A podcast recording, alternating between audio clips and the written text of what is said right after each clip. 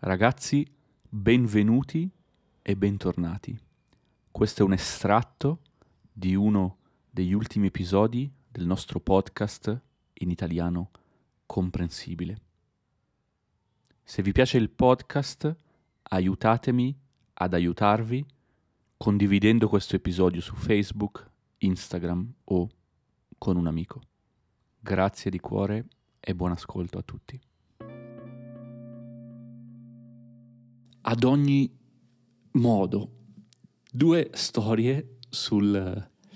Una è sull'induismo e una invece è sul buddismo, no? In Nepal c'è questa convivenza molto interessante tra queste due religioni di fatto, no? Induismo e buddismo, perché ci può capitare di andare in un tempio buddista e magari ci sono delle statue o delle rappresentazioni di divinità.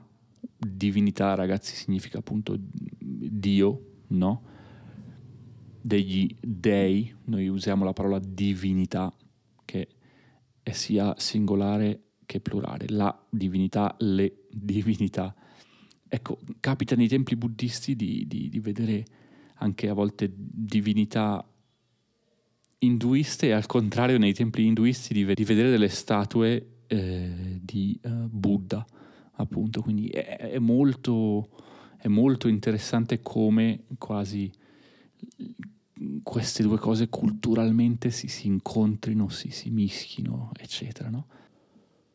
Tra l'altro sono stato anche al tempio a Kathmandu, al tempio di Pashupatinath, spero di averlo pronunciato bene, che è un, un tempio, è diciamo un, un, riferimento, un punto di riferimento per tutte le persone induiste, perché è qui che le persone vengono cremate, no? un po' come Varanasi in India.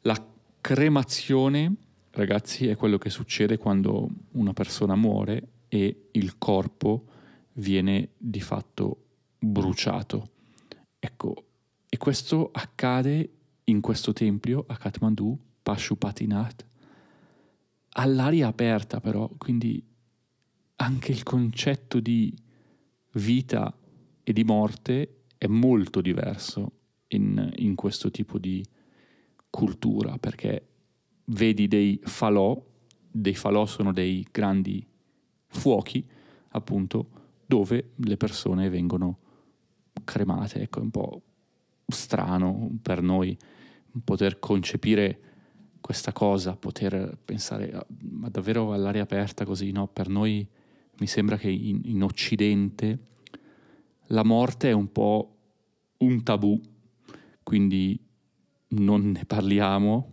non la vogliamo vedere, non vogliamo saperne nulla.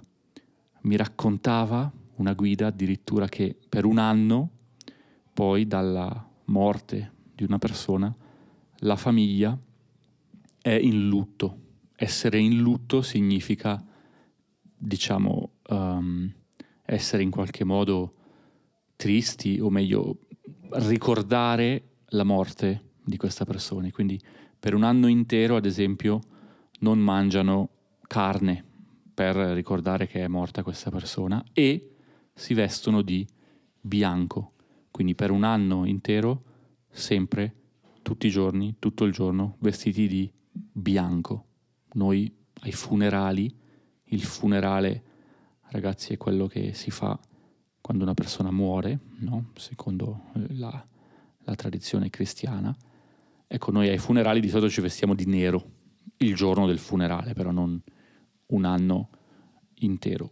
Credo, però dovrei verificarlo perché non sono sicuro al 100%, che una volta in Italia ci si vestiva di nero per un periodo di tempo più lungo di un giorno che è quello del, del funerale, quindi c'era una tradizione forse con qualcosa in comune, però, però sicuramente non un anno intero. Veniamo però alle nostre storie, ragazzi, da quale inizio? Mm, Iniziamo dalla storia sull'induismo. Ragazzi, voi dovete sapere che